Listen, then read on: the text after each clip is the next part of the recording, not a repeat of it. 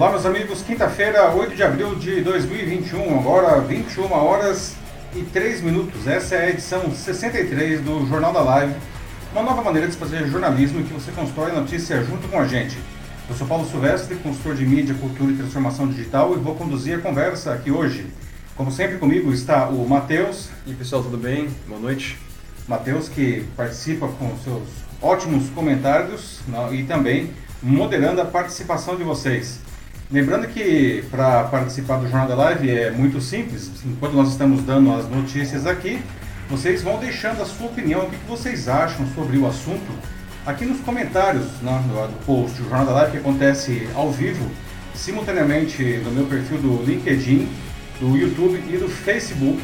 E a partir de sexta-feira de manhã, no dia seguinte, né, ele vai também como podcast gravado nos principais nas principais plataformas do mercado. Escolha a sua plataforma, procure lá pelo meu canal Macaco Elétrico e você pode assistir o Jornal da Live uh, como podcast, certo? Muito bem, pessoal. Esses são os assuntos que nós vamos debater hoje, não?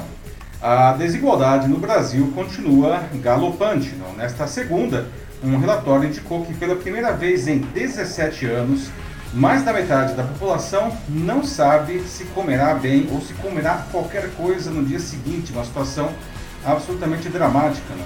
Já na terça, a revista Forbes divulgou seu ranking anual de bilionários, com 2.700 super ricos no mundo, 56 deles morando no Brasil. E desses 56, 11 entraram na lista durante a mesma pandemia. Não? Veja bem, não se trata de alguém que teve um aumento ou uma, uma empresa que melhorou as suas receitas são pessoas, indivíduos com patrimônio de pelo menos um bilhão de dólares. Não?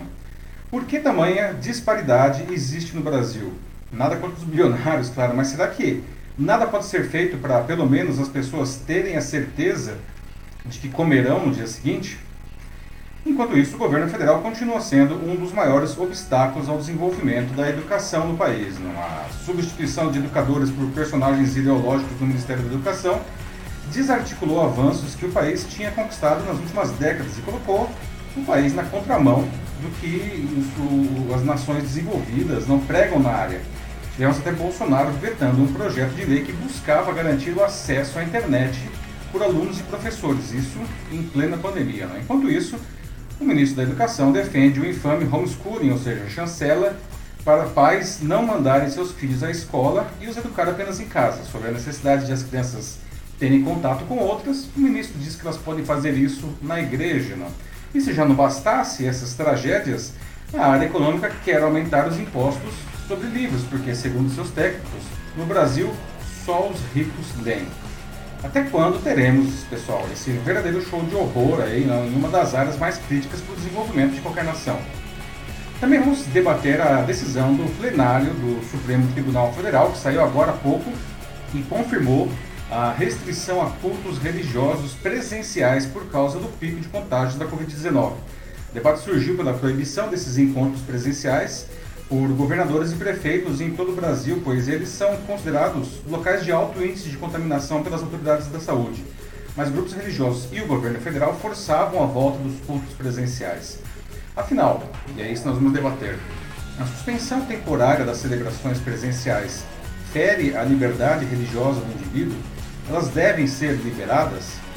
Vamos falar também sobre a decisão dos deputados estaduais de São Paulo que, por unanimidade, suspenderam o deputado Fernando Cury por 180 dias. No dia 16 de dezembro, ele apalpou os seios da deputada Isa Pena em pleno plenário da Assembleia Legislativa de São Paulo.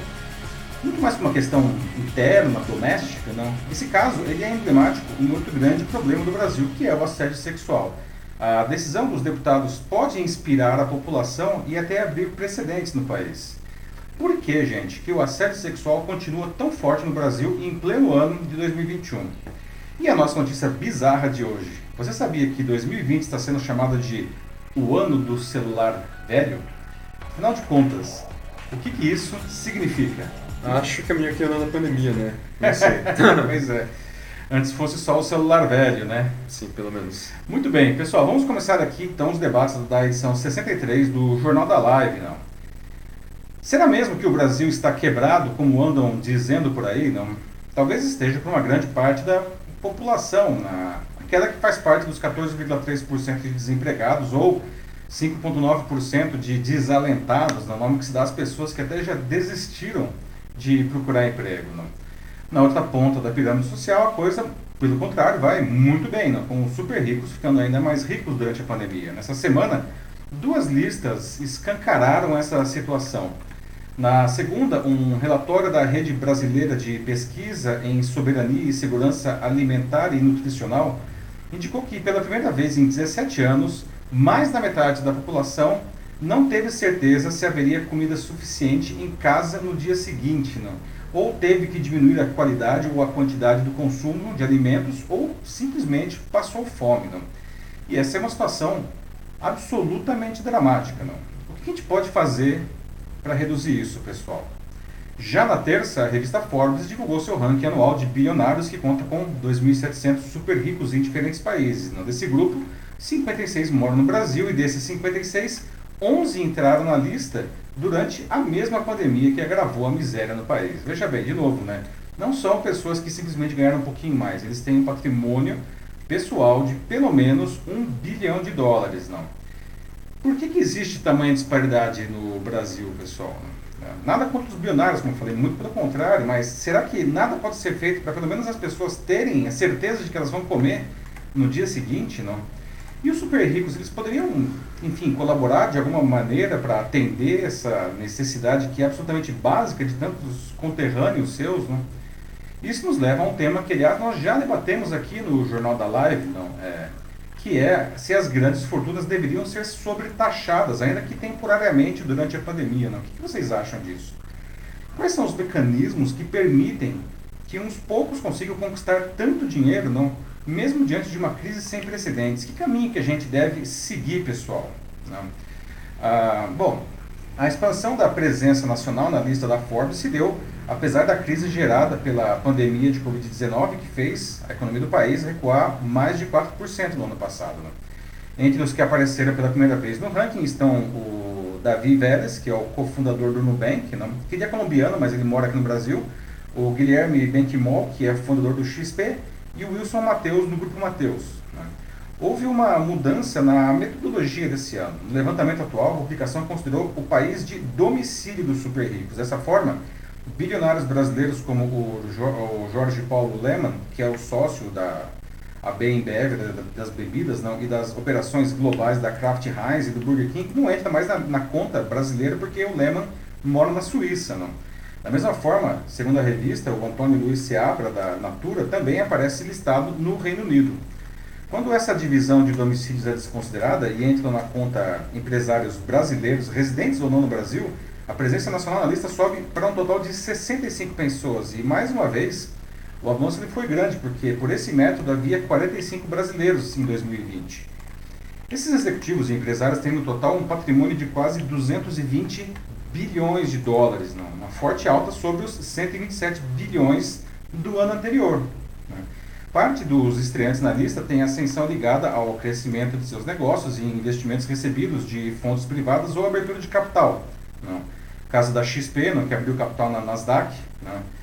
Ah, ou, e agora temos o Nubank, não, que ele recebeu um aporte de 400 milhões de dólares em janeiro desse ano o que fez com que a avaliação do banco chegasse a 25 bilhões de dólares segundo o mercado. Não. E agora a, a, uma abertura de capital já está sendo pensada no Nubank, que deve acontecer, assim como aconteceu com o XP, deve acontecer na Nasdaq, lá nos Estados Unidos. Não.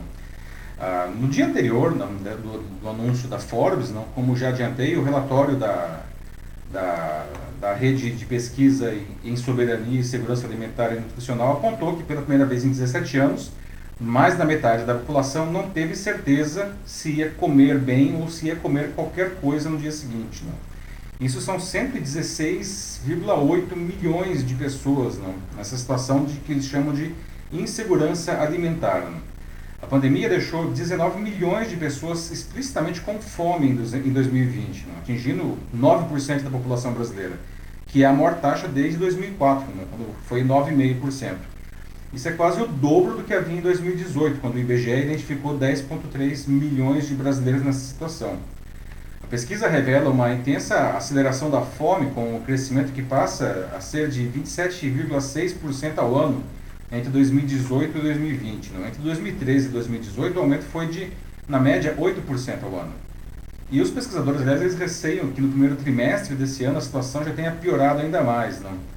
Já a insegurança, chamada insegurança alimentar leve, quando o acesso em quantidade e qualidade da alimentação para a família é insuficiente, subiu de 20,7% em 2018 para 34,7% em 2020, mostrando que a classe média não foi poupada dos efeitos da, da pandemia. Por fim, o levantamento indica que a fome é maior nas casas onde a renda per capita é de meio a um salário mínimo e as que são chefiadas por mulheres e por negros. Né? E essa é uma situação dramática, né, pessoal? Não, não dá para a gente ignorar uma coisa dessa. Né? Em julho passado, nós debatemos aqui no Jornal da Live, aliás, uma iniciativa, veja só que interessante, de dezenas de bilionários de vários países. Eles publicaram na época uma carta, uma carta aberta, pedindo para, veja só, pagarem mais impostos. Eles queriam, eles, os bilionários, que pagassem mais impostos justamente para ajudar no combate ao Covid-19. Né? E, e, nessa carta não existia nenhum brasileiro como signatário, não. veja só. Não. Bom, então agora, já falei muito, não quero ouvir de vocês, pessoal. Será que o Brasil está quebrado mesmo? Não? Enfim, por que, que a gente continua tendo essa disparidade social tão terrível? Não? As, as grandes fortunas elas deveriam ser sobretaxadas? Não? Enfim, o que a gente deve fazer, afinal de contas, para tentar minimizar essa situação dramática de pessoas passando fome?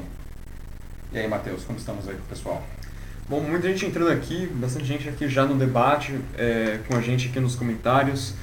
É, né, o André Marques, ele é o primeiro que trouxe um comentário aqui já relacionado ao debate, né, aos temas, em que ele disse que é uma piada esses 150 reais de auxílio que a gente tem agora, né, ainda mais quando você compara ao ano passado, que chegou a 600 reais. Uhum. Realmente, assim, é uma situação trágica. É... Pois é, André. 150 é muito pouco, né? Muito pouco. Não, assim, 600 já era pouco para é. a maioria das pessoas que estavam precisando do auxílio, então 150 nem se fala. É, daí que vem essa preocupação né, das pessoas de nem saberem se né, vão ter o suficiente para ter o que comer no mês que vem. Vale dizer que nós ficamos três meses sem auxílio nenhum, né? De, janeiro agora a março, só a partir de, a, partir de agora de abril que nós estamos tendo o, o pagamento, a volta do auxílio, né? Pois é.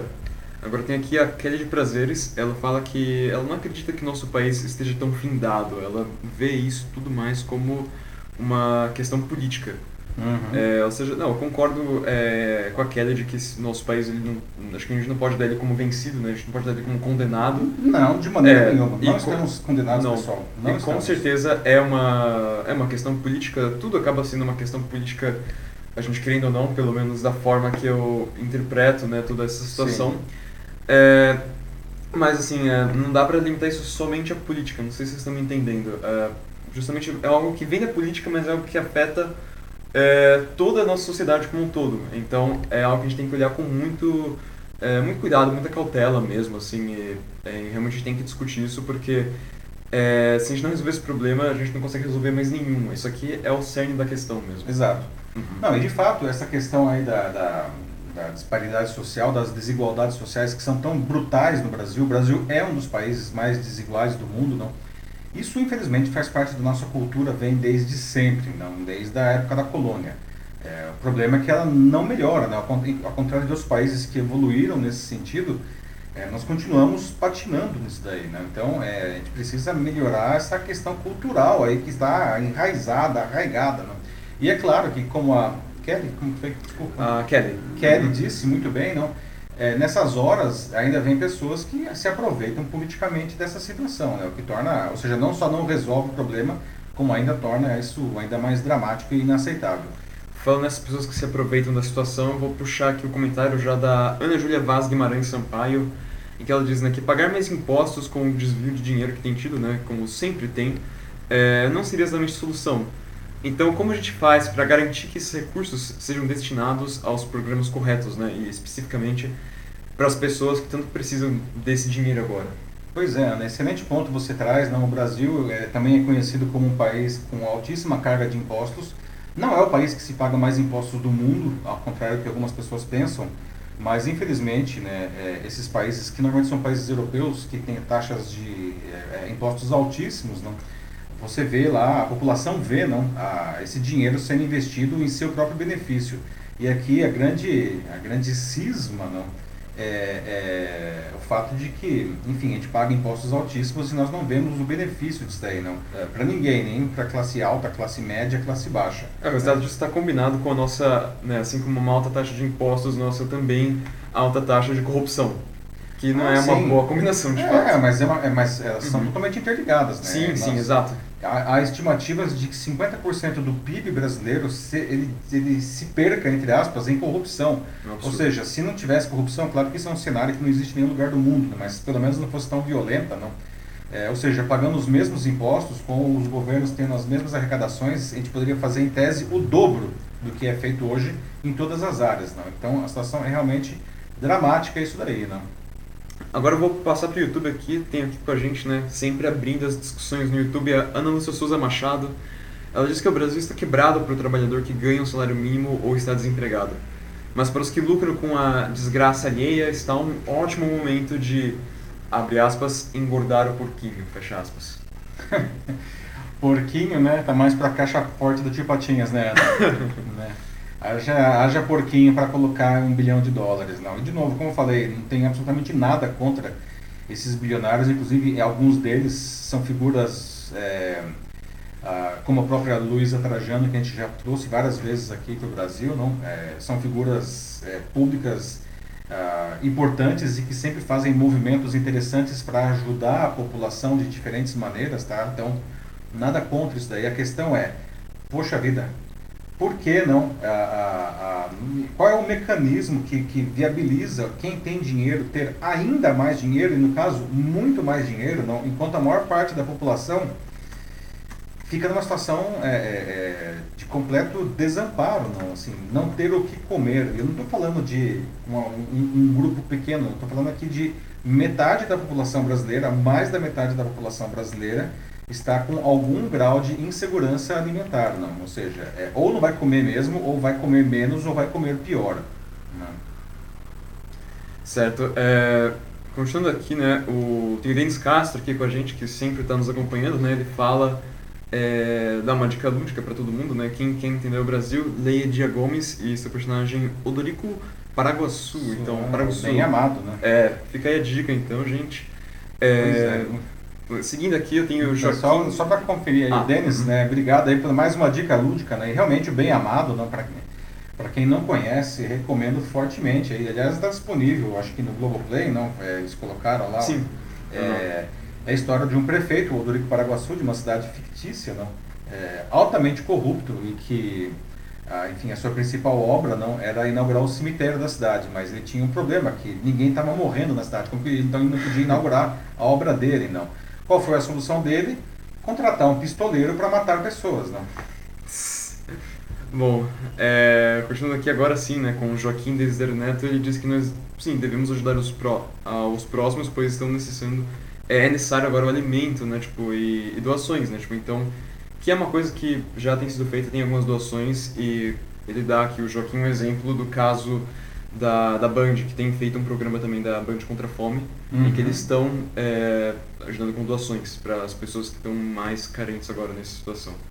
Isso, excelente, Joaquim. É, e eu não me lembro, na verdade eu acabei é, não concluindo o comentário de, não me lembro agora quem foi, uma moça que falou agora, desculpa, eu esqueci o nome.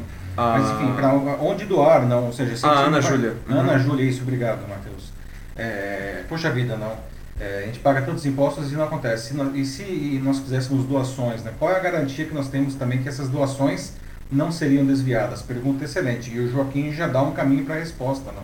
Existem aí entidades idôneas, não reconhecidas, ah, que, que fazem um, um, enfim, um bom uso, encaminham corretamente o dinheiro de doações. Né? Então, é, se você quiser fazer doações pra, de qualquer natureza, para qualquer objetivo, faça uma pesquisa antes é, e tente descobrir quais são justamente essas entidades né, ah, que, que, enfim, que podem dar um bom encaminhamento para o nosso dinheiro aí. Né? Pegar aqui um comentário agora do, é, do Wilson Landim. Ele diz que sobre taxar as grandes fortunas no Brasil é uma tolice, pois o dinheiro na mão do governo não chega ao verdadeiro destino. Pois é, Wilson. Bilionários devem fazer caridade e fazer chegar aos que realmente são necessitados. O problema aí, Wilson, é realmente como fazer com que esses bilionários eles façam caridade, né? Porque como a gente viu, né, como se você deixa para eles mesmos decidirem isso, é, né, como foi no caso dos mais ricos que tem aqui do uhum. mundo, é, que vários, né, tipo, é, você chegou a mencionar isso no começo, né? Mencionei, exatamente. Sim, a sim. carta, né, que teve em julho do ano passado, né, os bilionários, vários bilionários, né, no mundo, é, pediram para ser sobretaxados especificamente para ajudar no combate à Covid, não? Fizeram uma carta aberta, um documento aí propondo isso daí. E infelizmente não tinha nenhum brasileiro. Nenhum brasileiro. Né? É que tá. Então, como fazer com que eles façam caridade? Eu não sei, até pensei aqui numa ideia agora, não sei se talvez fosse feita alguma lei que obrigasse assim aqueles que atingissem um certo é uma certa riqueza, né? uma certa fortuna que eles deveriam ser obrigados a fazer algum tipo de caridade. É, mas o problema é que isso também dependeria É uma contradição em, em, termos, né? Se é obrigado não vai ser caridade, mas eu entendi o seu ponto. É, porque assim, alguma coisa, né? Tô tentando realmente, pensando aí com o Unison também, porque eu também fico muito indignado com isso. É, eu acho que é que é duro, né? Mesmo uhum. diante de uma, de uma situação tão dramática como essa que nós estamos vivendo agora, sem precedentes, né? Parece que nem isso toca o coração dessas pessoas, não. É, é. É, o Wilson traz um ponto interessante, né? Talvez não adiantasse sobretaxar os bilionários, porque na verdade isso ia tirar dinheiro deles e colocar num governo que não faz um bom uso disso daí e, parte, grande parte disso seria desviado aí não, pela corrupção.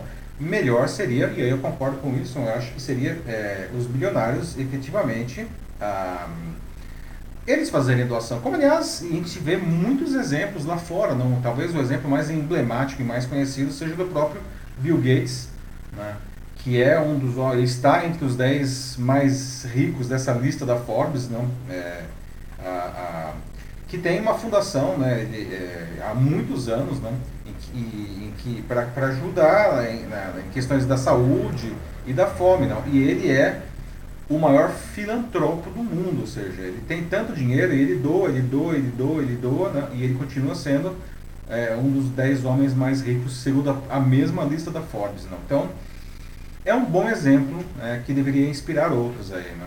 Uhum. Tem mais um comentário aqui da, da Kelly, é, que acabou de retornar aqui para a discussão. Diz que a corrupção né, ela tem crescido cada vez mais e com essa pandemia, né, tipo, a gente já viu diversos exemplos né, nesse esse ano que já passou, é, de que realmente assim é, não importa ideologia, estado, ah. é, partido, vários se aproveitaram da situação também para ter um ganho próprio, né? Oh. Nossa, e como, né? A gente vê aí, né, é, no auge da, da crise, não, é, é, governos, não, governadores, prefeitos, enfim, secretários de saúde desviando verbas que estavam que tinham sido entregues para compra de respiradores, enquanto as pessoas estão aí morrendo não, por falta de leitos na UTI. Isso daí eu não consigo nem classificar, não. Como que alguém, num momento desse, pode ainda desviar dinheiro né, da saúde, não é? Sim.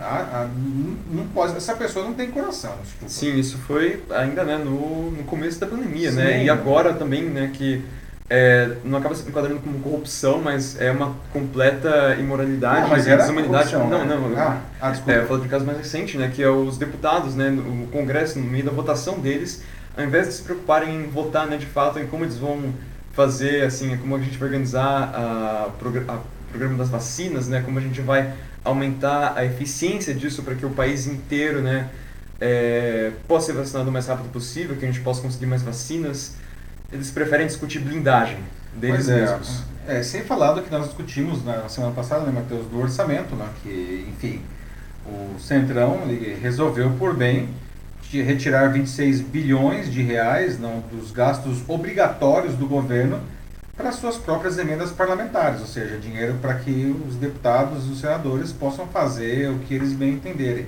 São gastos obrigatórios do governo. Não? Esse, esse orçamento a própria equipe econômica do governo já falou, ele é inexequível. Ele não, se for aprovado, é, vai provavelmente gerar uma, é, uma série de crimes de responsabilidade que poderiam levar, inclusive, ao impeachment do, do Bolsonaro. Né? Então agora estamos aguardando se o Bolsonaro vai sancionar ou não esse, esse orçamento que o próprio Instituto é, Financeiro Independente do Senado disse que para que ele ficasse de pé precisaria cortar 32 bilhões de reais. É, eu só vou pro o comentário da Kelly, que realmente eu, foi um comentário bem assim, interessante, né? Mas só li a primeira metade. A segunda metade dela é, ela faz um, um, pedido, né, em que as pessoas elas têm que olhar mesmo umas para as outras, né, a gente tem que é, se ajudar mais, né, e encarar um ao outro com um olhar mais de, de igualdade, né, e não essa indiferença que a gente vê tanto, né. É, os nossos políticos fazem isso já com a gente, né, porque a gente tem que fazer isso com nós mesmos também. Uhum. Uh, na situação que a gente está, de fato, né, assim, uma ajuda vinda ou do governo ou dos mais ricos parece que é, não vai chegar tão cedo, né? Então, o mínimo que a gente pode fazer é tentar é, ajudar uns aos outros, né? Como? É, não sei, talvez fazendo doações, né? Que, como já falaram aqui, sim, tem uma série de complicações também, porque nunca sabe quando o dinheiro vai ser desviado ou se uhum. vai chegar tudo que você doou né, para o destinatário correto, mas é, é o que a gente tem para fazer agora, assim, ou nem que seja é, informando as pessoas ou ajudando é, contra a desinformação, né, que é uma coisa que acaba colocando muita gente em UTI também, por ser mal informada. Infelizmente. Uhum. Então, muita gente morreu por desinformação. Exato. Então, é, alguma coisa a gente tem que fazer. A gente tem que, pelo menos no nosso espaço aqui, é, tentar alguma coisa mesmo, para é. tentar fazer diferença. Eu acho muito legal o seu comentário, Matheus, e combinando com o comentário da Kelly não, e, e outras pessoas que você mencionou aí, não, a, a questão de, poxa vida, né, é, mas será que o dinheiro que nós doarmos vai ser bem gasto? Não? É uma excelente pergunta não, e é uma preocupação legítima, porque afinal de contas a gente está doando para melhorar a vida de quem precisa e não para encher o bolso de quem não precisa. Não. Mas enfim, vamos a algumas coisas aí que eu acredito. Não, é, se você está doando, não, é, eu acho que você está fazendo a sua parte. Não? Essa preocupação ela não pode pesar ao ponto de você deixar de doar. É, enfim, se alguém vai desviar aquilo, é uma lástima, mas se você tem algo para doar, doe. Não? E aí, pegando um pouco também do que você falou, Matheus, não, é, e do que a Kelly falou também, não, precisamos de empatia nesse momento. Não, e existem várias maneiras de você fazer doações. Não? Talvez você não precise doar é, é, dinheiro ou até mesmo é, itens, não, alimentos, tudo isso é muito bem-vindo, mas às vezes você pode doar o seu tempo, não? e às vezes essa doação pode ser extremamente valiosa. Não? Doar o seu tempo, é, doar o que você sabe fazer, não? Se, fazer trabalhos voluntários, ajudar as pessoas é, com o que você faz. Isso também é uma forma importante de doação. Não? Então, existem uma série de maneiras de, de nós ajudarmos o próximo e que não envolvam necessariamente dinheiro. Não? Eu acho que todas essas formas são muito bem-vindas. Né? O pegar agora o comentário novo da Ana Júlia Paz Guimarães, ela está pegando de volta né, o que ela disse sobre a questão das doações, né, como garantir que cada uma chegue no, no seu destinatário correto, né, qual é a segurança que a gente tem disso. Ela agora diz o seguinte, que ela se referia aos recursos dos aumentos é, dos impostos mesmo. Ah, sim. É, que nós não temos garantias, né, quantas doações diretas ou através de instituições.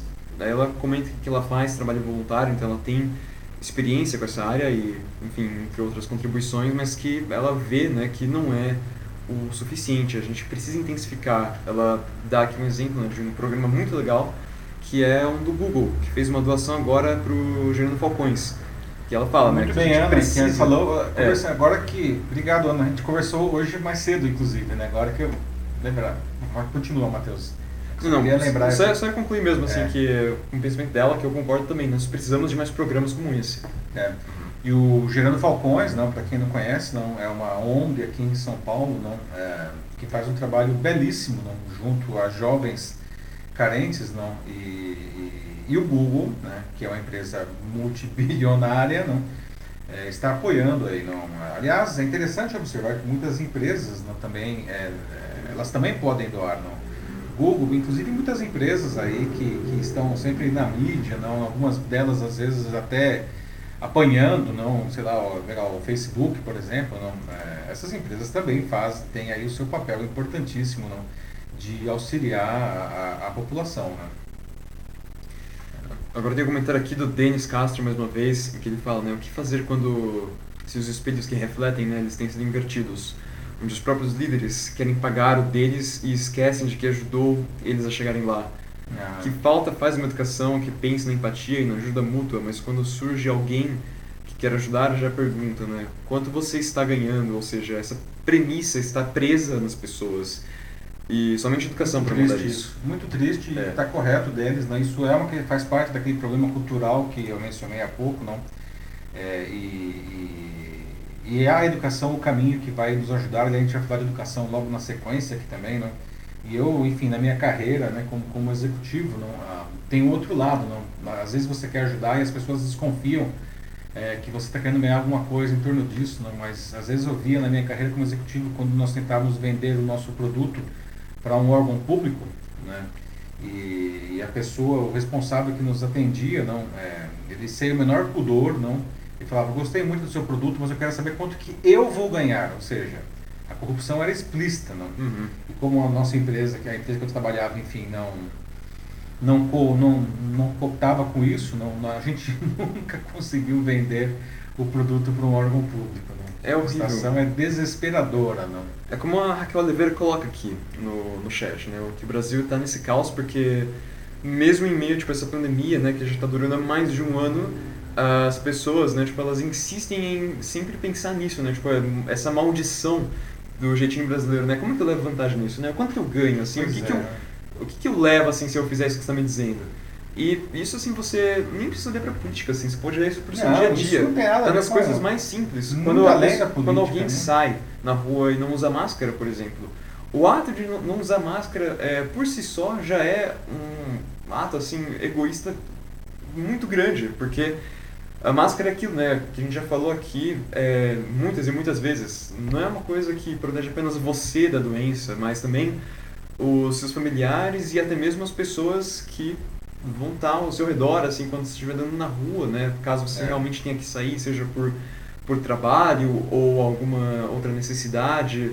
É, é algo que, é, no fim, é, protege a sociedade como um todo. Então, quando você não usa máscara, basicamente você está dizendo para todo mundo que você não está nem aí. Não estou nem aí, não. Uhum. O próprio novo ministro da Saúde, Gal Queiroga, não, ele falou na semana passada não, que se todo mundo, todo mundo usasse máscara, não, isso teria um efeito protetivo quase equivalente às vacinas, não? É, e o ministro da Saúde aí dizendo use máscara, né? Tem que usar máscara, né? Apesar que o chefe dele não concorda muito com isso, mas enfim, ele está lá batendo é, o pé no que precisa ser feito, pelo menos nesse ponto especificamente. O... E a Raquel, muito bom o seu comentário, Sim. Raquel, obrigado, viu? Precisamos aí mesmo, né, de, enfim, de mais empatia antes de mais nada, né? Não, com certeza. Tá um pouco em falta agora. É, bastante em falta, né? É.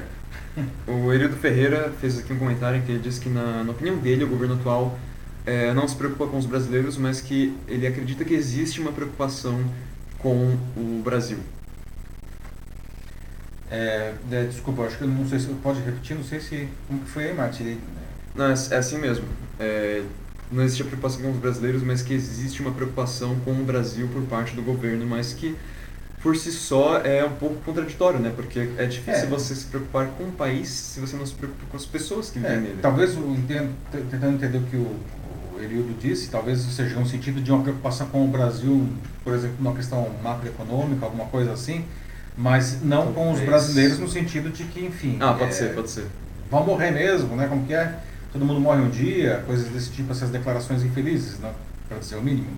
Acho que não sei se foi isso que o Erildo quis dizer, mas entendo que algo nessa linha, talvez? É, Erildo, se você ainda estiver aqui nos uhum. acompanhando, se você puder elaborar, assim, depois a gente pode é, voltar nesse ponto. Ok. Uhum.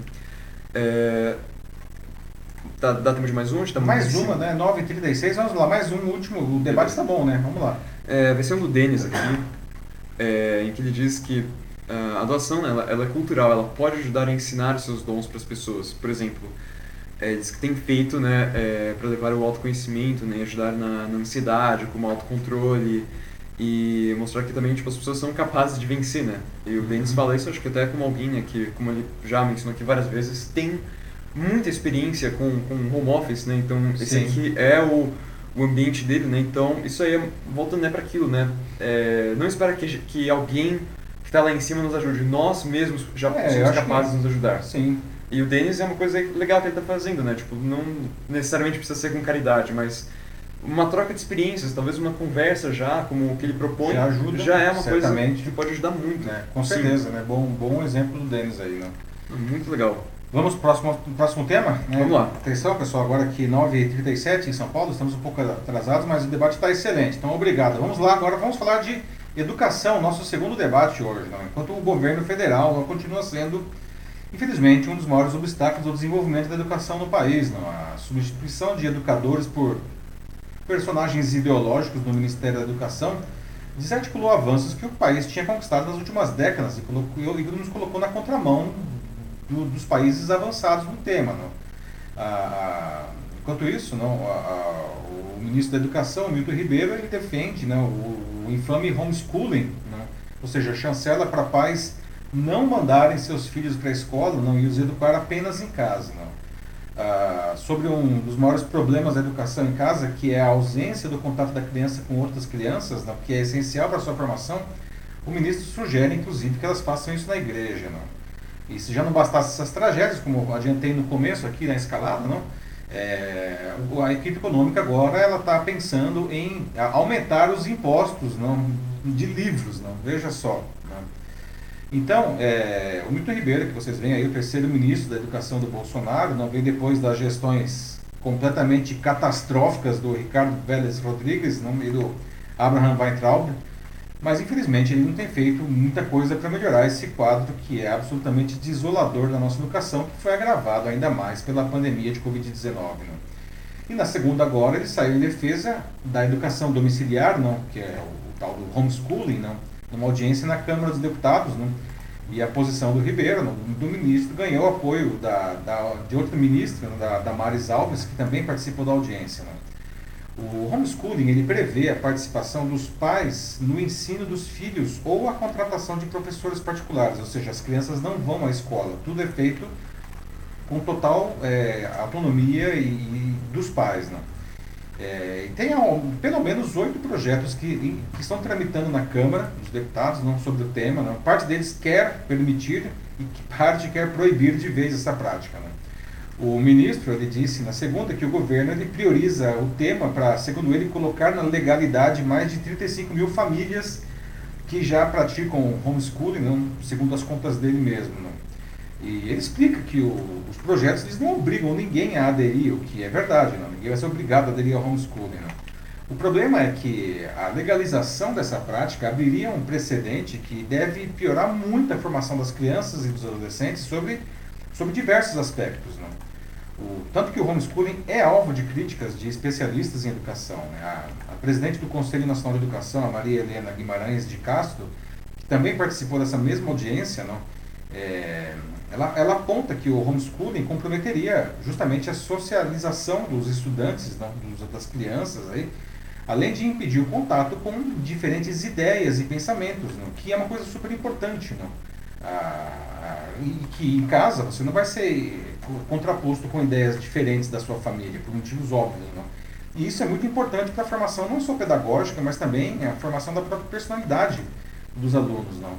É, e, além de que isso daí, enfim, praticamente é, despreza a formação dos professores. Não? Para a educadora, não, a regulamentação do ensino domiciliar compromete a convivência com diferentes grupos sociais, não, que é essencial no processo educativo e de humanização. É, dessa maneira que justamente a gente consegue construir coisas que a gente está sentindo falta no nosso primeiro debate. Empatia, não? solidariedade, cidadania. Não? Essas são as coisas que você, que você desenvolve quando você é criança na escola. Não? Em casa você vai ter um, um, uma perda nisso daí, não sem falar em, questões específicas e cognitivas que vão ser prejudicadas. Não? Né? E a questão da socialização, como eu falei, né, o ministro falou, ah, nossa, eles podem fazer isso em outros lugares, na família, no clube, na biblioteca e até na igreja. Tem palavras dele, não. É, e ele nem mencionou esses outros pontos graves aí, não. Ah, essas outras deficiências, como que elas seriam é, corrigidas pelo homeschooling, não. Na, na quinta passada, aliás, não, é, assuntos correlatos, não, estudantes, educadores, pesquisadores da área lançaram um documento, não, eles chamaram a atenção porque eles disseram um risco de apagão educacional no Brasil. Né? A carta já teve mais de 3 mil é, pessoas e instituições de ensino a, assinando não? A, e apontavam né, a falta de coordenação do governo federal para uma resposta aos impactos da pandemia na educação não? e o que eles chamaram de uma priorização de uma agenda estranha às urgências educacionais do país, como o caso do homeschooling, justamente. Não? Ah, entre outros nomes que assinaram na, esse documento, né, dois ex-ministros da educação, o Cristóvão Buarque e o Renato Janine Ribeiro, ex-secretários e conselheiros de educação, não, pesquisadores, instituições, é, enfim. Ah, segundo essa carta, não, nos últimos anos o Brasil tem caminhado na contramão de uma trajetória de conquistas não, que está promovendo a desarticulação entre os entes federativos, ou seja, a União, os estados e os municípios, não, e desmontando políticas é, que foram construídas ao longo de 30 anos e que eram bem avaliadas, né, inclusive internacionalmente. Não? Ah, e nessa situação agora da pandemia, a situação ficou, ficou ainda pior. Não? Como falaram, o Bolsonaro, não, é, na pandemia, ele pega e, e, e veta uma lei que, é, que favoreceria né, o acesso à internet para alunos e professores. Né? Outras coisas que eles falam, não, as recentes mudanças na política é, das políticas nacionais, né, com o afastamento aí da equipe técnica. É, hoje a maior parte das pessoas lá não trabalham, nunca trabalharam com educação dentro do MEC. Né? E aí vem coisas estranhas, né, como mudanças né, no, no, edital do Programa Nacional do Livro Didático, né, que inclui exigências necessárias e históricas né, de que as obras não promovam preconceitos de raça, gênero, orientação sexual e socioeconômica. Né? Ou seja, isso agora não, não tem, pode promover isso daí. Ah, destaca ainda, não, enfim, a, a, a situação, não, é, é, enfim, os signatários eles pedem o respeito à Constituição, né, inclusive é, a implementação integral do Plano Nacional de Educação, né, ah, e existem também compromissos com a redução das desigualdades entre alunos e professores, o diálogo do governo federal com os órgãos públicos, com os estudantes, coisas que realmente sumiram aí nesse governo. Não? Por fim, ainda nesse tema, não, a Receita Federal acena com a possibilidade de aumentar os impostos sobre livros. Não? Isso por si só já é condenável, na minha opinião, né? porque os livros eles precisam ficar mais acessíveis à população e não o contrário. Mas o pior são os argumentos usados. Não? Segundo a Receita, os livros não didáticos são consumidos apenas pelos mais ricos no Brasil. Né? E isso, nem isso é verdade, não? porque segundo o IBOP, a maior parte dos leitores brasileiros se concentra na classe C, sendo que as classes D e E também têm números expressivos. Na comparação, segundo o IBOP, 4% dos leitores de livros pertencem à classe A, os ricos, não. 26% integram a classe B, 49% estão na classe C e ainda tem 21% nas classes D e E. Né? Portanto, isso é mais um golpe aí na, da democratização da cultura no Brasil. Né? Então, pessoal, queria ouvir de vocês agora. O que vocês acham disso aí? Né? O homeschooling é uma alternativa capaz de oferecer uma boa educação a crianças e adolescentes? Ele deve ser legalizado? Não? Em casos positivos, não? Em caso positivo, é, a questão da socialização que é tão importante, realmente será que a igreja é um local adequado para as crianças fazerem essa socialização é, que é tão necessária? Não? E essa história do aumento de imposto dos livros, o que vocês acham disso daí? Vamos lá, Matheus. Vamos lá, é, vou começar aqui com um comentário do YouTube da Ana Lu Souza Machado. Ela diz que né, essa tática né, de você querer tirar os livros da população, né, dizer que só os ricos que leem, fala, né, é uma tática muito interessante, digamos assim, né, você tira a oportunidade de pensar é, do povo, ele se torna obediente, né, perde o senso crítico, né, perde assim a possibilidade de poder pensar de uma forma mais analítica e pronto, e aí, assim, que mais, né? É, aí vira o quê? Vira mais um, um, eleitor que é capaz de, assim, de manipular, assim, que é facilmente manipulável. Uhum. É, é bem isso, Ana, bem isso. É, você traz um ponto importante, Ana. Não? É, a cultura, não.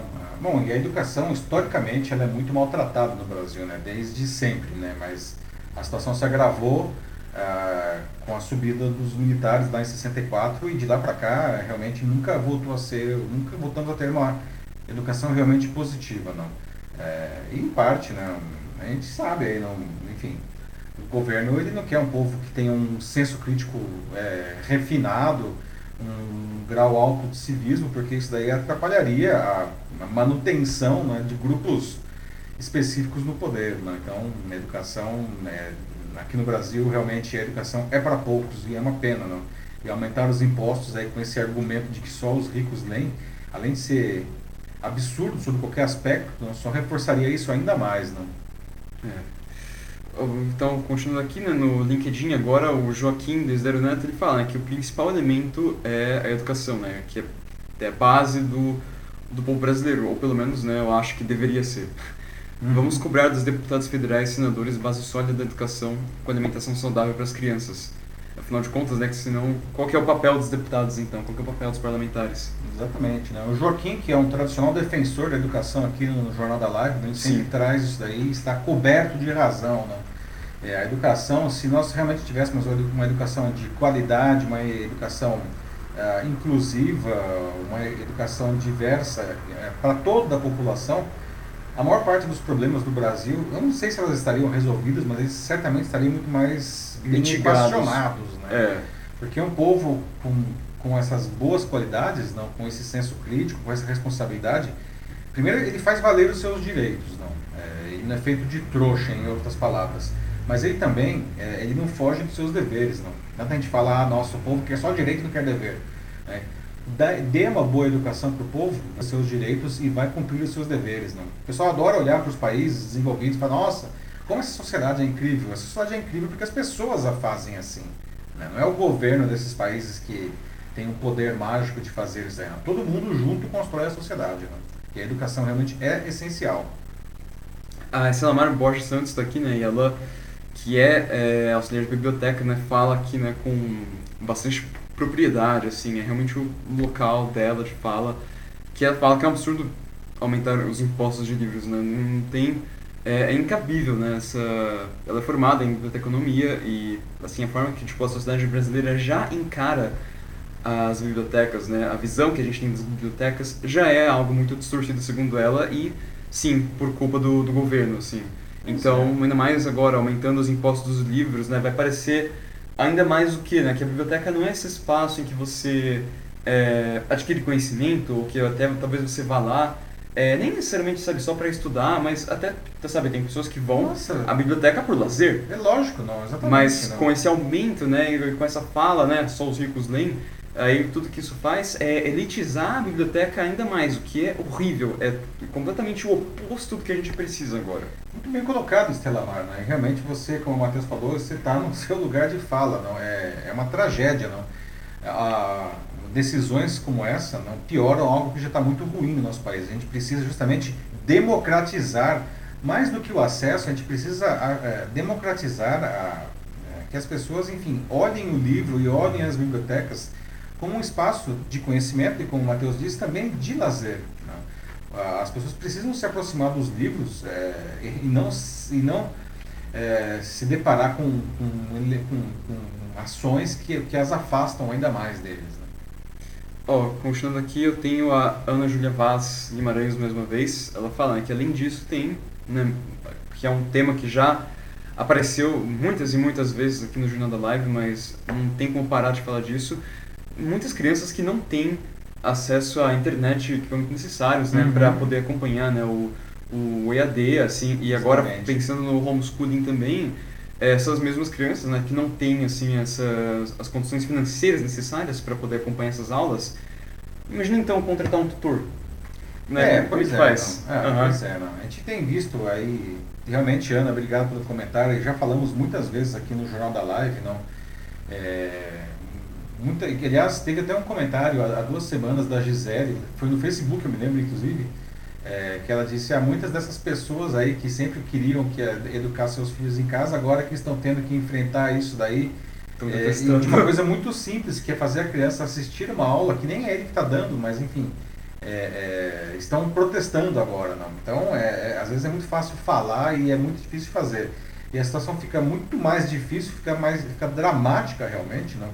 Quando você observa que existe um enorme contingente da população estudantil brasileira que não consegue eh, fazer educação à distância porque não tem condições, não tem às vezes, é, enfim, internet, não, é, computador. Então hoje muita gente só tem o celular em casa, né? O, os domicílios com computadores no Brasil vem diminuindo há, há dois anos. Não? As pessoas hoje fazem tudo pelo celular, não? Uhum. E, e, o celular não é tão bom para estudar quanto o computador. Então a gente vê aí a, as crianças sem computador e sem internet. Não? Então, ao invés de nós ajudarmos não, a, a, a popularizar, inclusive, a internet, não, a gente está dificultando isso ainda mais. Não? Ou seja, realmente, como disse essa carta aberta dos educadores aí, o governo ele, ele precisa mostrar que veio não, e ajudar a população e não jogar contra. Não, a realidade assim que uma medida dessas joga é algo completamente anacrônico, que uhum. não devia ser algo tipo que, né, algo discutido, né, algo que é, né, deveria ser imposto dessa maneira em pleno século 21. É.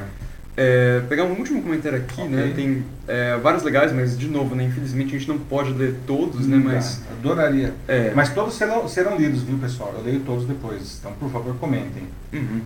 Eu tenho aqui um comentário do Denis Castro em que ele fala né, bastante sobre uma outra parte que é muito importante de você ter esse acesso mais democratizado, livre, assim, é, que as crianças podem ter, tipo, a livros, né, literatura como como um todo, né? Tipo, ele fala aqui no caso do do Stan Lee, do Jack Kirby, né? Da, da Marvel, uhum. que criaram a maior parte dos super-heróis deles.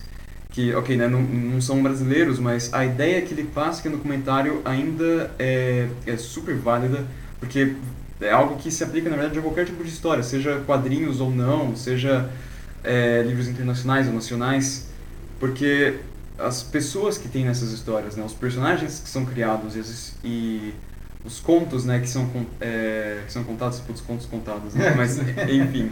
É, eles são importantes porque eles servem como inspiração para as pessoas. Sim. Dão esperança para elas, ideais, assim, é, são esses personagens são pessoas em quem as pessoas podem é, se espelhar, com que elas podem se identificar. É, então, é importante isso porque é algo assim que faz com que estimule a criança a sonhar. Sim, e não um sonho, né, tipo um, digamos assim, né, ah, é só uma coisa de criança, né, tipo, uma criança ela quer voar. Não, mas talvez que incentive a criança realmente a ser melhor. Sim. Ela vê um herói numa história, ela vai pensar, nossa, eu, esse cara ele é tão legal. Tem nossa, eu, dos valores. É, né? Nossa, eu queria ser como esse cara. É super importante isso, é. super. Uhum. É verdade, né? Mais um, um bom comentário do, do Denis aí. Obrigado, Denis. Né? É. Enfim, vamos para o próximo assunto? Vamos lá. Muito bem, pessoal. Agora aqui, 9h55 no Jornal da Live, vamos debater agora a decisão tomada é, há pouco, agora há pouco mesmo, no, pelo plenário do Supremo Tribunal Federal sobre a restrição a cultos religiosos presenciais por causa do pico de contágios da Covid-19. Né? O debate surgiu pela proibição desses encontros presenciais, que vem sendo determinada por governadores e prefeitos em todo o Brasil. Né? Os templos religiosos são considerados locais de alto índice de contaminação, infelizmente. Né?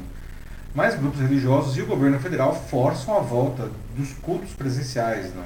O argumento é que proibir os cultos presenciais fere o direito constitucional de liberdade religiosa, né? e que os cultos no próprio templo ajudam os fiéis a passar pela pandemia. Afinal, e aí eu gostaria de ouvir de vocês, não? a suspensão temporária das celebrações presenciais fere a, a liberdade religiosa do indivíduo, eles deveriam ser liberados, como o governo gostaria, não? Ou o risco de contágio é, é tão grande é, que justifica não, a proibição, pelo menos enquanto estivermos em um momento mais grave da, dos contágios, não? E como você tem exercitado a sua fé, enfim, desde o começo da, da pandemia, não? Bom, ah, no dia que o Brasil, hoje, né, infelizmente, registrou um novo recorde no número diário de mortos, quase 4.200, o Supremo decidiu por 9 a 2 que prefeitos e governadores podem sim proibir a realização presencial de missas e cultos em um esforço para evitar a propagação da Covid-19. Né? O julgamento foi marcado por duros recados dos magistrados ao governo Bolsonaro e por defesas enfáticas da ciência e de medidas de isolamento social no combate à pandemia. Né? A discussão ela girou em torno de uma ação do PSD contra o decreto do governador aqui de São Paulo, João Dória, uh, que proibiu a realização justamente de missas e cultos nas fases mais restritivas do Plano Estadual de Combate à Covid-19. Né? O entendimento firmado pelo Supremo não deve ser aplicado agora a todo o país. Né? Ontem, na quarta-feira, o relator do caso, o ministro Gilmar Mendes, votou a favor das restrições adotadas pelo governo paulista, afirmando que o Brasil se tornou um, segundo ele, párea internacional no enfrentamento da pandemia. Né? E a discussão foi retomada hoje com o voto do ministro Cássio Nunes Marques, que defendeu a abertura de igrejas e templos. Apenas o ministro Dias Toffoli acompanhou o Nunes Marques. Né? Os outros oito votaram pela proibição. A esmagadora é, maioria do STF manteve, então, o entendimento de que não há violação à Constituição na proibição de realização de missas e cultos presenciais, já que a medida drástica né, é, tomada pelos governadores e por prefeitos, pretende preservar vidas diante de o agravamento de uma pandemia. Não? O Edson Fachin, inclusive, ele disse que, abre aspas, inconstitucional é não promover meios para que as pessoas fiquem em casa com respeito ao mínimo existencial. Né? Inconstitucional é recusar as vacinas que teriam evitado o colapso de hoje, fecha aspas. Já o ministro Luiz Roberto Barroso né, disse que há um componente cristão de proteção, respeito e amor ao próximo, palavras dele, né, na restrição das atividades religiosas presenciais, já que os fiéis, enfim, circulam pelas ruas e, po e podem ser vetores do, do vírus. Né? Ah, do outro lado, né, ah, em um discurso afinado com o Bolsonaro, o, o ministro Nunes Marques destacou que o confinamento é importante, mas também pode matar, segundo ele, né, se não houver um alento espiritual. Né? Aí você pergunta, o que seria um alento espiritual? Pois é. Bom, indicado pelo Bolsonaro, o Nunes Marques afirmou que a abertura de igrejas e templos, é, aí até uma resposta que você perguntou, ele disse, pode ajudar o crente a se sentir mentalmente aliviado. Né? E sem citar, sem citar estudos ou pesquisas científicas que confirmem a origem das transmissões, o ministro lhe afirmou que, abre aspas, Sabemos onde essa doença está sendo transmitida. Festas, baladas e bares estão lotados sem distanciamento nem máscara. Não são nos cultos e nas missas que a pandemia está ganhando força. Fecha aspas. Bom, no sábado, né, véspera de Páscoa, o ministro Nunes Marques liberou a realização de atividades religiosas coletivas de forma presencial. Isso fez com que várias igrejas causassem grandes aglomerações nos templos, como pode ser visto aí nessa foto, né, na Igreja Mundial do Poder de Deus, aqui em São Paulo. Né. Ah, em sentido contrário, dois dias depois, o Gilmar Mendes negou o pedido do PSD e do Conselho Nacional de Pastores do Brasil para derrubar o decreto aqui de São Paulo não? e proibiu as, as, as reuniões presenciais. Não? E como teve essa divergência entre o Gilmar e o Nunes Marques, o caso foi para o plenário hoje. Não? E é importante a gente lembrar que os especialistas de saúde, afinal de contas, o que, que eles dizem? Não? É, é, eles explicam que o caso dos cultos religiosos presenciais eles são considerados o que a gente chama de super espalhadores, ou seja, locais de altíssimo risco de contágio, porque, bom, primeiro, são ambientes fechados, né? É, muitas pessoas dentro, próximas, como vocês podem ver na foto aí, né? tem um monte de cadeiras vazias, mas as pessoas ainda estão próximas, não? É, e tem um outro agravante, não? nos cultos, as pessoas normalmente elas cantam, não? É, isso, o fato de cantar, não, aumenta muito a, a emissão de partículas virais, né? Por isso que os cultos são tão perigosos nesse sentido, né? Então, agora eu gostaria de ouvir de vocês, não? a suspensão, enfim, dessas celebrações, essa suspensão temporária, na opinião de vocês, isso fere a liberdade religiosa, não deveria ter sido liberado, não? Ou o risco de contágio justifica essa proibição, não? E, enfim, como que você tem exercitado a sua fé nesse, nesse, nessa pandemia, não? que está sendo tão terrível e tão prolongada? Uma boa pergunta. Não? Vou começar aqui pelo, pelo Lenis Castro. Ele fala que ele tem acompanhado missas e novenas é, diretamente da própria casa dele e sem qualquer tipo de problema.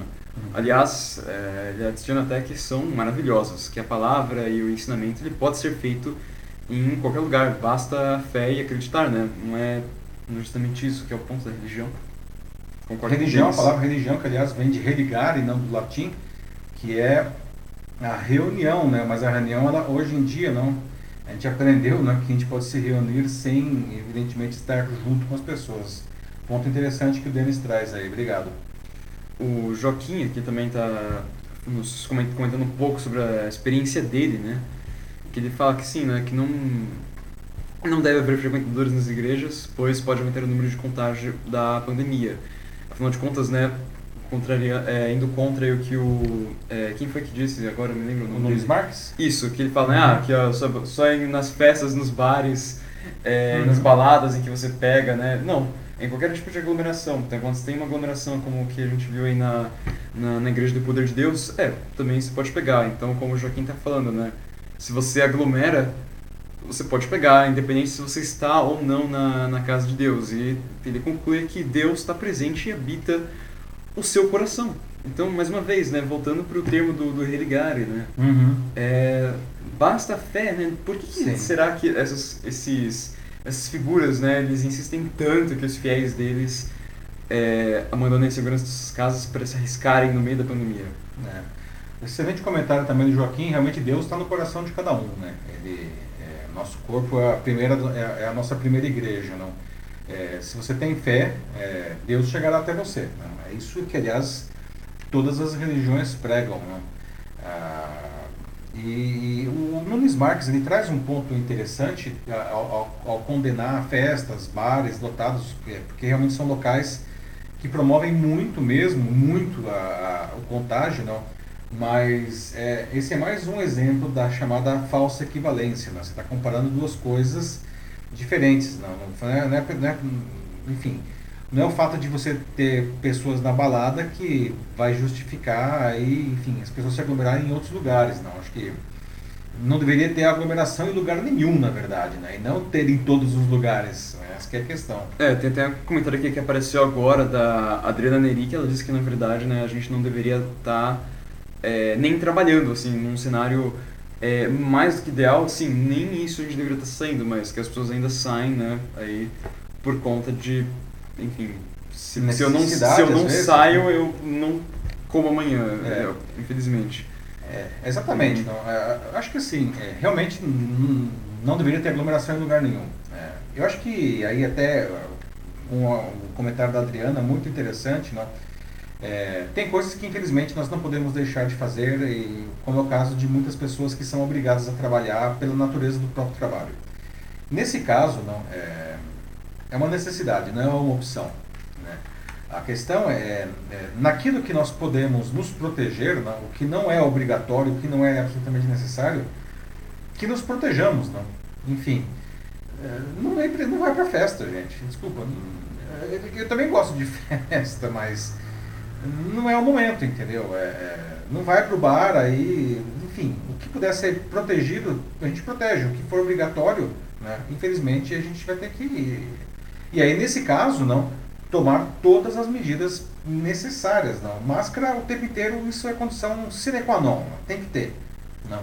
É, é, higienização das mãos o tempo todo, não aglomerar, se ela está no escritório, fica longe das pessoas, entendeu? É, infelizmente o espaço do cafezinho já era nessa hora. Né? E, é, existem maneiras, pelo menos, a gente mitigar o risco. Né? É, não, e, e não, não entendo mal também. É você não ir para a igreja não quer dizer assim que, é, que sua religião ela não é, não é necessária, né? Que ela não é importante. Não, pelo contrário. É, né? assim, é só que você tem que evitar, por enquanto, ir para para uma missa presencial, assim, não quer dizer que não é importante, é óbvio que ela é importante. A religião, é, mesmo antes da pandemia, né, ela sempre, de, desde sempre, né, ela tem é, sido um grande apoio, né, um porto Sim, seguro para muitas pessoas. Necessário, inclusive, por uma questão da saúde mental aí, né? A questão é que você não precisa necessariamente ir para a igreja para que é. você possa expressar a sua fé, para você é, comprovar que você é, que você sente isso, que você segue isso.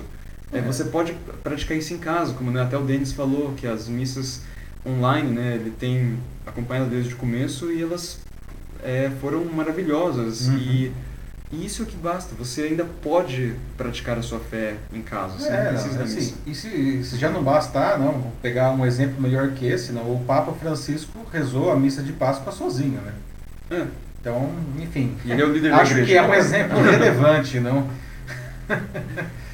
Vamos para o próximo Vamos para o próximo assunto, então, pessoal. Atenção agora, aqui 10 e 6 no Jornal da Live. Vamos para o nosso próximo tema. Vamos falar agora sobre a decisão de deputados estaduais de São Paulo que por unanimidade suspenderam o deputado Fernando Cury por 180 dias. No dia 16 de dezembro, para quem não sabe da história, ele apalpou os seios, não para dizer o mínimo, da deputada Isa Pena em pleno plenário da Assembleia Legislativa de São Paulo. Ah, muito mais que uma questão doméstica interna, não, esse é um caso muito emblemático é, por outro problema que é muito grave no Brasil, que é o assédio sexual. Não? Ah, e essa decisão dos deputados, não, de, enfim, de, tentar, pelo menos, enfim, dar uma pena um pouco mais dura, ainda pode inspirar a população, né? Uh, abre, e abrir precedentes interessantes no país para tentar, enfim, combater essa prática, ou diminuir, não. Mas eu já deixo algumas perguntas aqui para vocês, não. Por que, que o assédio sexual continua sendo tão forte no Brasil em pleno ano de 2021? Não? Vocês testemunham ou já testemunharam, ou até se quiserem compartilhar, já foram vítimas de casos de assédio sexual, não? enfim, como que a gente pode enfim, ajudar, minimizar, diminuir esse problema, pessoal? Né? Então, como vocês podem ver a, a, aqui, não, esse é o, o momento, não, lá em dezembro, não. E aí, em março, agora, no mês passado, do Conselho de Ética da Assembleia Legislativa de São Paulo, é, pensou, sugeriu uma punição atenuada né, para o deputado Fernando Cury, que vocês veem aí na foto, pela, enfim, importunação sexual contra a deputada Isa Pena. Não, é, e ela corretamente classificou de inaceitável essa proposta de fazer uma coisa atenuada. Né? né, né o que, que seria isso? Não? Na ocasião, o colegiado não, é, ele aprovou a proposta de suspensão do, do, do, deputado por 119 dias e não por seis meses, como sugeriu o relator do caso, que foi o deputado Emílio de Souza, do PT. Não? Ah, na prática, o que, que significaria esses 119 dias? Não? É, isso permitiria não, que a estrutura do gabinete do CURI continuasse funcionando, apesar do afastamento, porque quando a suspensão ela é decretada por menos de quatro meses, não há necessidade de convocar o suplente. Mas, enfim, diante de uma repercussão muito negativa, não, essa decisão foi levada a plenário e a proposta caiu por unanimidade. Não. Na quinta passada, não, os 86 deputados presentes na sessão votaram por aumentar de 119 para 180 dias o prazo de suspensão. Não. E, e a ISA, evidentemente, não é, comemorou essa decisão não, e ela espera que isso realmente abra precedentes aí no Brasil. Né. Ah, e, e do, do, outro lado, não, o, no depoimento ao Conselho de Ética, o deputado Cury ele chegou a pedir desculpas não, para a colega, do, é, por, segundo ele, qualquer tipo de constrangimento e qualquer tipo de ofensa que tenha causado a ela. Não. E de acordo com o deputado, o abraço foi um gesto de gentileza, palavras dele, para interromper a conversa dela com o presidente da casa, o Cauê Marques. Não. Bom, os advogados não se dividiram aí entre os mais otimistas que endossaram a posição da deputada, não, e avaliaram como correta essa punição, e aqueles até que esperavam que uma resposta ainda mais dura, né, que seria no caso uma cassação do, do, do mandato do, do, deputado Cury, né. Então, é, gostaria de ouvir de vocês aí, não, é, o que, que, vocês acham dessa punição é, ampliada, né, na verdade não é que ela foi ampliada, né? tiraram a, a diminuição, né? A, a, o atenuante, ou talvez deveria ser mais, não, é, deveria ter sido realmente é, caçado, não. Ah, vocês acham que isso daí pode é, é, é inspirar a, sociedade, outras mulheres até, enfim, para combater? E o que, que vocês sugerem, não, para o combate ao assédio sexual, né? Vocês já viram casos, enfim, como que, o que, que vocês me dizem? E aí, pessoal? Bom, Matheus, como está o pessoal aí? Bom, é, vamos lá. Então, começando aqui por um comentário da Asclei Suzy Oliveira. Ela fala né, que com as leis que a gente tem no país, né, um cara desses que comete um ato assim, deveria ser expulso e preso. Deveria perder, assim, uhum. os, é, direitos políticos dele, assim, completamente caçado. É, Sclay, né? É o que muita gente diz, né? A dizer que foi a suspensão de seis meses ficou muito barata ainda, né? O que muitos juristas, inclusive, defendem, né? Ele deveria ter sido é, caçado não? E, e preso. Não? É. é o que mais? É, tem pessoas ainda falando sobre, sobre os temas religiosos também, né? Do, dos cultos. É, o Joaquim agora aqui sobre o tema atual, ele fala né, que é uma falta de inteligência e propósitos é, né, mais educação, ele roga aqui praticamente o Joaquim. Mais educação, muito bem, Joaquim, mais também educação de novo, defende, de novo. Também defende, assim, de que ele deveria ser demitido do cargo, também acha que saiu barato, concordo também, saiu barato mesmo. A Tânia Mara também está aqui é, com a gente hoje à noite, fala que também isso é fruto do machismo estrutural, que é um tema que também já né, aparece hora ou outra nas redes e é algo Sim. também extremamente real. Exato. Aquilo né, que assim, você que é, para quem não entende, basicamente diz de que todo mundo é, acaba sendo machista de uma forma ou outra, né? E não necessariamente só os homens, mas até mesmo as mulheres, porque é alguma coisa que está tão é, impregnada na, na, nossa cultura, né? na nossa sociedade, desde sempre, né? Desde o patriarcalismo, né? Que, enfim, é, faz com que a gente tenha certos pensamentos e haja de certas maneiras assim que na nossa cabeça a gente pensa que não é algo tão, tão errado, mas que na verdade é. Não, que o que, o que aliás, né, é, é, entre aspas, né, bem entre aspas, aspas gigantes, justifica né, o deputado em pleno plenário né, da, da, da Alesp fazer o que ele fez, né? Ou seja, é, é como assim, não? Casualmente apalpa a mulher ali, é, assim. E aí depois, assim? na, na, na, na, enfim, na sua justificativa, ele disse que aquilo foi um gesto de carinho, não? É, a, a, justificativa deixa só pior a situação. É, o famoso não sabe quando parar, não. É, mas é o que a... Desculpa, quem que deu o último comentário? Foi a Tânia. Tânia, muito bem, obrigado, Tânia. É, é uma questão que isso está arraigado na nossa cultura. De novo, é o machismo estrutural, não? As pessoas não percebem, não veem isso daí. E eu acho que é por isso que nós temos que debater e debater e debater e falar e mostrar e precisamos de exemplos como esse. Eu acho que são super importantes porque esse negócio está enraizado não e, e não é de uma hora para outra que ele vai sumir. Né? Tem que ter muito trabalho aí realmente nesse sentido. Denis aqui também mais uma vez expressa o desgosto dele, né? Fala, né? Que incrível, em pleno século XXI a gente assiste essa barbárie, né? Tem que proibir o cara e jamais ser político de novo e, e preso. preso é, e, e, debater amplamente na sociedade deles, para que a gente não chegue no século XXII ainda com o mesmo problema, né? É, as Clay Suzy também faz um outro comentário, diz que o assédio é algo que infelizmente acontece sempre e muito, muitos né, têm medo de, de falar, né? Tipo, de, de né, aparecer, né, denunciar, né? Tem muitos casos que ah, sim. A passam... ainda por cima se sente uhum. constrangida, não? Ainda mais quando envolve é, relações de poder e hierarquia é, no, meio. É. no trabalho, isso é super sim. comum. Exatamente, não? É, então ela fala, né? Quem dera a nossa Constituição funcionasse. Pois é, não, é, é, é, um ponto interessante as leis. Né? As leis estão aí, não? É, elas só precisam ser é, cumpridas, não? Isso já está claramente definido na legislação. Ponto importante também que você traz. Quem aí lembra do estupro doloso? Ah, não, estupro, estupro culposo, né? Estupro culposo. Hum, verdade, é, do caso do ano passado. Da... Estupro culposo, né? Uhum. É.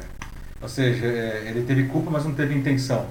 Né? Que foi da. Como que eu não lembro o nome da. Putz, era Rafa. É. Alguém lembra, pessoal, aí, no nome da vítima? Eu lembro que o sobrenome era Ferreira. Mariana Ferreira, lembrei. Isso. Né? Uhum. É, nós discutimos, inclusive, aqui no, no, no Jornal da Live. É. Abrimos, a, se não me engano, a edição com esse caso, não?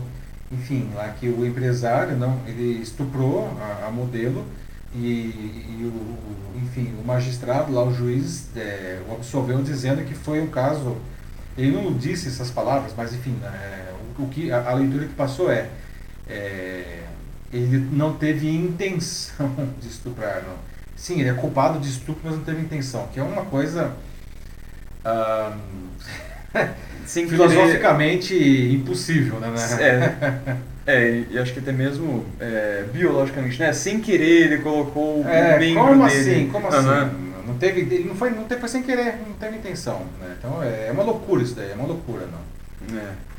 É, não, assim, e, e é muito aquilo, né? Aquela coisa de que, ah, não, que ela estava vestida de um certo ah, pois é, jeito, é, aí, ela é, queria... Os argumentos, né? É, esse julgamento é, isso aí já precisa vem... entrar para a história, isso tem que ser ensinado nas faculdades de direito, não? Os argumentos usados pela defesa e aceitos né, pelo juiz são, eram vergonhosos. Não? O vídeo que foi postado pelo Intercept que mostra o julgamento dela, assim, é assim, de querer arrancar os olhos mesmo. É, muito, é. muito difícil de assistir. Muito ruim, né? Uhum. E realmente coloca a vítima como causador do seu próprio sofrimento.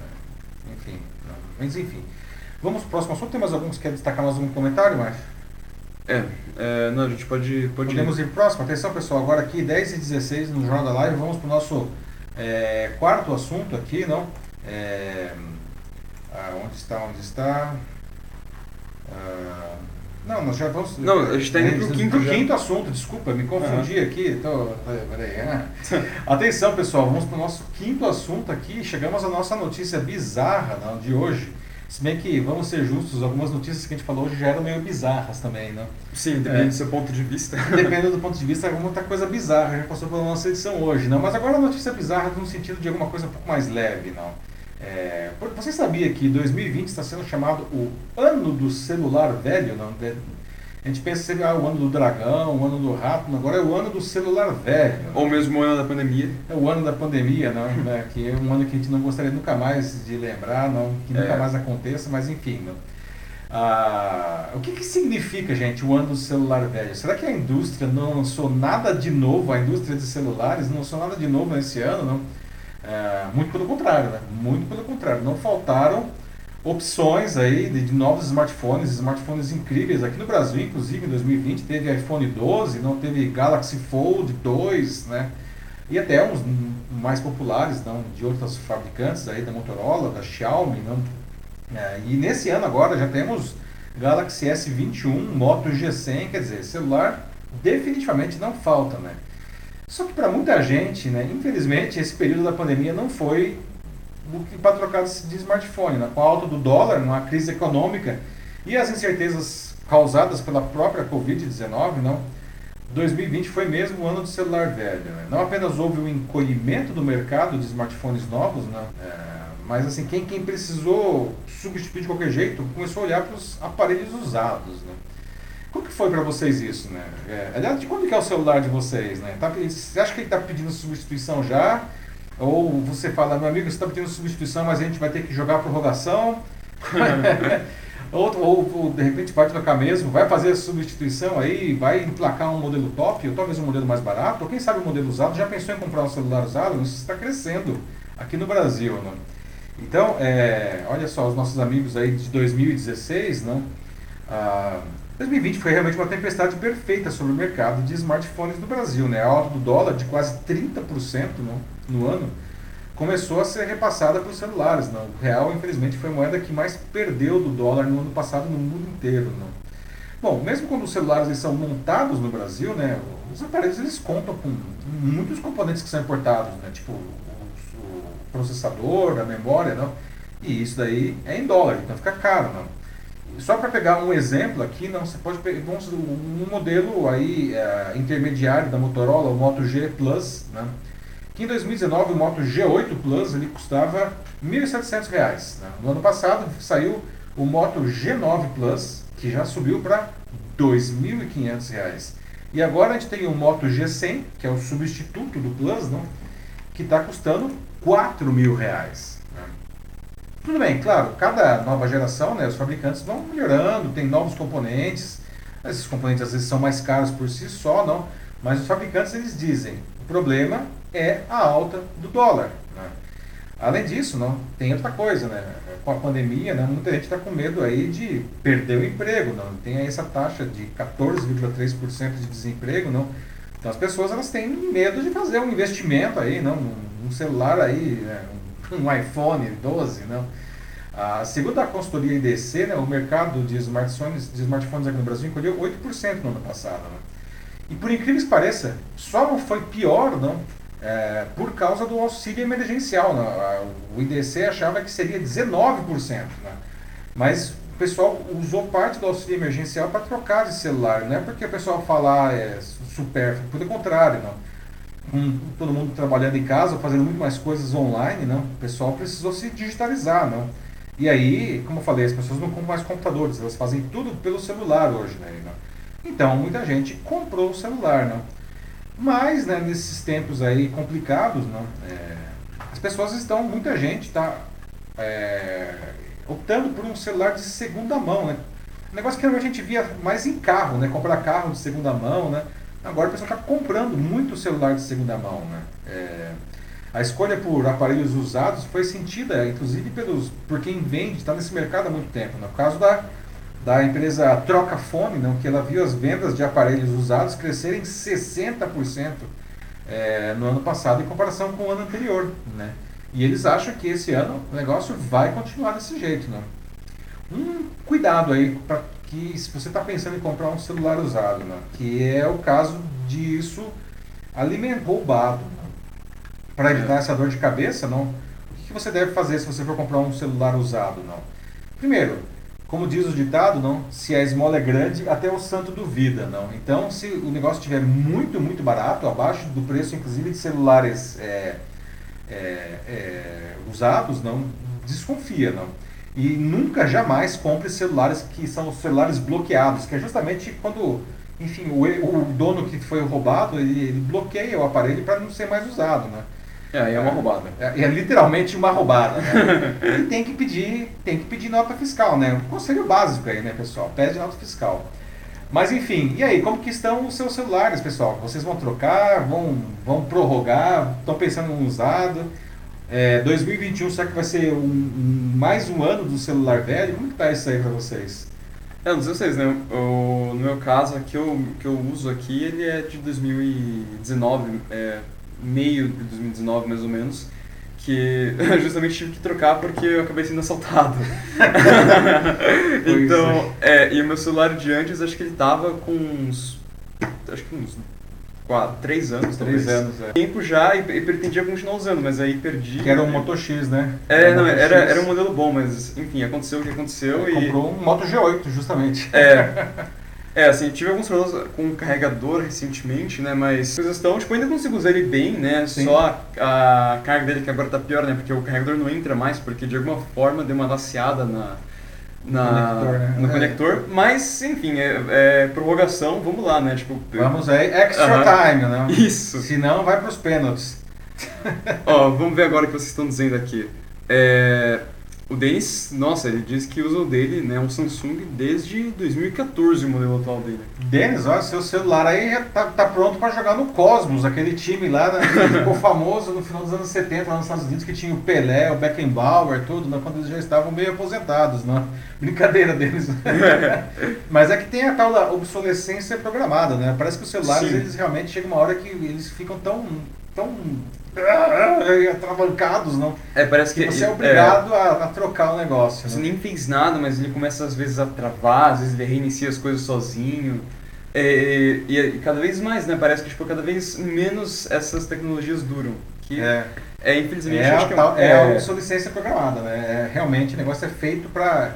E é interessante assim, o equipamento ele está ótimo, não? assim, do ponto de vista de funcionamento, o hardware está ótimo, mas o software fica, mesmo que você formate o celular, alguma coisa acontece que simplesmente é, fica praticamente inutilizável. É, falar, não, não dá, porque, sei lá, tá corrompido alguma coisa assim, sabe? Tipo, é, a e... tela queimou, -huh. né? É, é muito bem, assim, é, acaba sendo um fruto do próprio capitalismo selvagem, né? Dessa produção, né? Que as coisas têm que durar pouco porque depois as pessoas têm que comprar mais, né? Então o negócio tem que estragar, mas é, é horrível. Por, é só ver, né? As coisas que eram do, do passado, elas duram muito mais tempo, né? Pega coisas como geladeiras antigas. Ah, mas isso é um, uhum. um caso interessante que você me lembra até quando eu trabalhava na Samsung, não, há alguns anos, é, tinha, tinha as diferentes divisões da Samsung e era interessante, porque isso influencia a cultura das pessoas, não? Então, a, a divisão mais feliz da Samsung era a divisão de smartphones, não? Porque tem muita gente que naturalmente troca o celular todo ano mesmo. Então, era o pessoal que estava sempre feliz, era o pessoal dos smartphones, não? Depois vinha o pessoal de televisão, que na cultura do brasileiro você troca televisão a cada Copa do Mundo. Na Copa do Mundo é trocar de televisão. É mesmo, não é piada, gente, é verdade isso daí. Então televisão, normalmente o brasileiro troca a cada quatro anos para ter uma tela maior, para ver os jogos da seleção. Lá, né?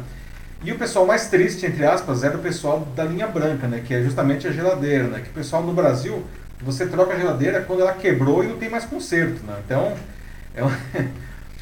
É, você usa até estragar mesmo, assim. É, exatamente, uhum. né? Então veja só, né? é uma questão de cultura mesmo. Né? a Natasha Costa pergunta se a LG fechou, se ela vai fechar.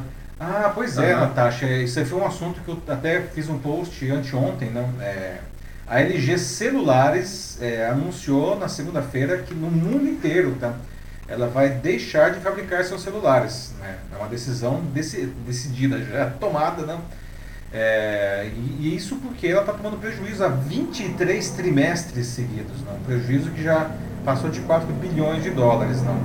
É, e é uma pena, não? Porque tem gente que gosta dos celulares da LG. Aqui no Brasil, por incrível que pareça, não, a LG é o terceiro fabricante com mais vendas, não perde para a Samsung e para a Motorola. Ela vende mais do que a Apple, por exemplo, aqui no, aqui no Brasil. Não?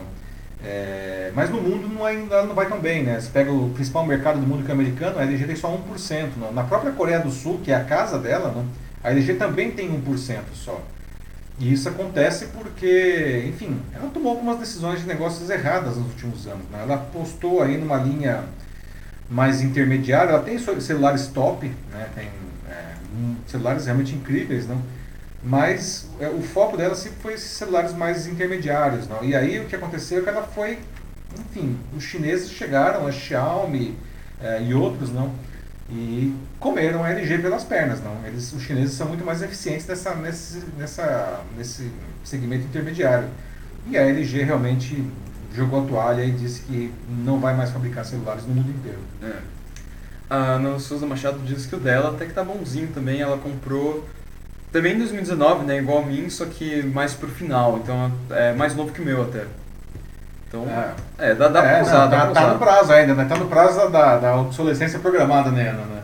Tá. Não é um Galaxy S4 aí, não? É, o Denis fala que né, o dele que é de 2014, né? Diz que até hoje funciona bem, né? Que não, não trava nada, assim, até grava as lives com ele, os vídeos com perfeitos. E olha, Denis, se tá, se tá assim pra você, aproveita. Segue sério. em frente, segue o jogo. Não, porque pra muita gente, assim, o negócio é, tipo, dois anos e pouco, o negócio já fica lá pipocando, assim, dois anos, três anos, assim, tipo, lá se esforçando. Sabe um negócio assim. que ferra celular, gente? Aliás, hashtag fica a dica, tá? Uhum. É o ciclo de carregamento da sua bateria, não? Isso sim. Uhum. Ah, uma das coisas que mais ferra o celular é você estar tá sempre carregando. É, então, a, a, dica, isso é dica de fabricante, tá? E isso vale para todos os celulares. Aliás, não só celulares, notebooks também. Você só deve carregar a bateria quando ela é, entrar naquele, naquele aviso de 15%, normalmente é 15%, que a bateria está se esgotando. Aí você pega e carrega, e você carrega até 100%. É, não tire antes de chegar a 100% e não carregue antes de chegar nesse aviso de que a bateria está acabando, tá? Sim. É, por quê? Porque dessa maneira você vai, fazer, você vai ter menos ciclos de carregamento, ou seja, você vai carregar menos vezes, vai usar o máximo a carga que já está na bateria, isso vai diminuir, vai fazer com que ela vicie menos. Né? E, e o, a obsolescência programada está muito associada ao ciclo de carregamento. Então, mesmo que você troque a bateria do celular, tem algum, um, alguma flag do mal ali dentro que está contando isso daí e isso vai jogar contra você depois. Sim. Então, carregue o mínimo possível, o mínimo de vezes possível o celular, mas dessa maneira. Carregue só quando tiver lá o aviso, né, porque está acabando, e depois carrega, e quando for para carregar, vai até o fim. Aí se desconecta.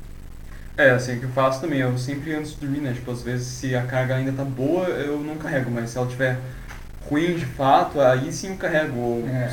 ou senão eu espero outro dia, quando ele estiver mais baixo. É, uma coisa que é ruim uhum. também, que é uma coisa que todo mundo faz, deixar o celular carregando a noite inteira. Né? Ele, ele vai terminar de carregar antes de você acordar. Então sim. ele vai estar tá carregando ali sem precisar carregar. Não carregue durante a noite inteira, tá? Carregue durante o dia, calculando o tempo aí. Né? É melhor, é, é melhor. É, bom, concluímos aí? É, Podemos? É isso. Mais algum? Ó, pessoal, concluímos com essa dica, hashtag fica a dica fechando o Jornal da Live edição 63, né? Como carregar a bateria do seu celular, não? Para que ele dure mais, aí, como o celular do nosso amigo Denis Castro, né? A Tânia diz aqui, ó, Opa. a Tânia Mara, de que ela só pensa em trocar o celular após a implantação do 5G no Brasil. É um excelente ponto que você traz, Tânia, porque o 5G, se bem que só no ano que vem, tá, Tânia? Esse ano não vai rolar de jeito nenhum. Mas, enfim, quando chegar o 5G, os aparelhos atuais não funcionarão com 5G, né? Então, quem quiser abraçar o 5G vai ter que necessariamente trocar, aí sim trocar o celular, porque é uma outra tecnologia de transmissão que hoje não está disponível. É. Né? Só, um bom ponto aí desse seu comentário. Só espero que não demore muito. é, pois é, né? Espero que, enfim, né? É, seja o ano que vem e não em 2025, né? A única coisa que eu espero que, que aconteça mais rápido que a chegada do 5G é o fim da pandemia, né?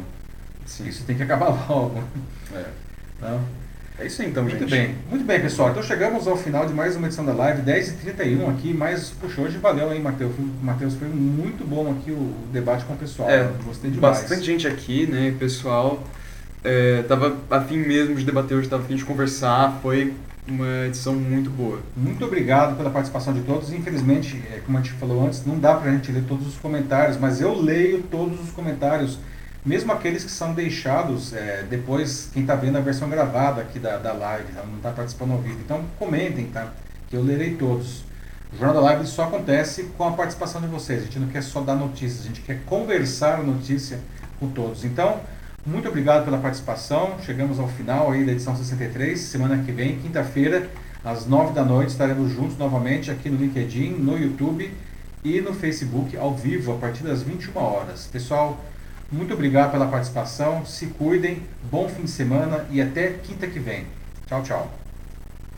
Tchau, tchau, gente. Até a próxima. Se cuidem e boa noite.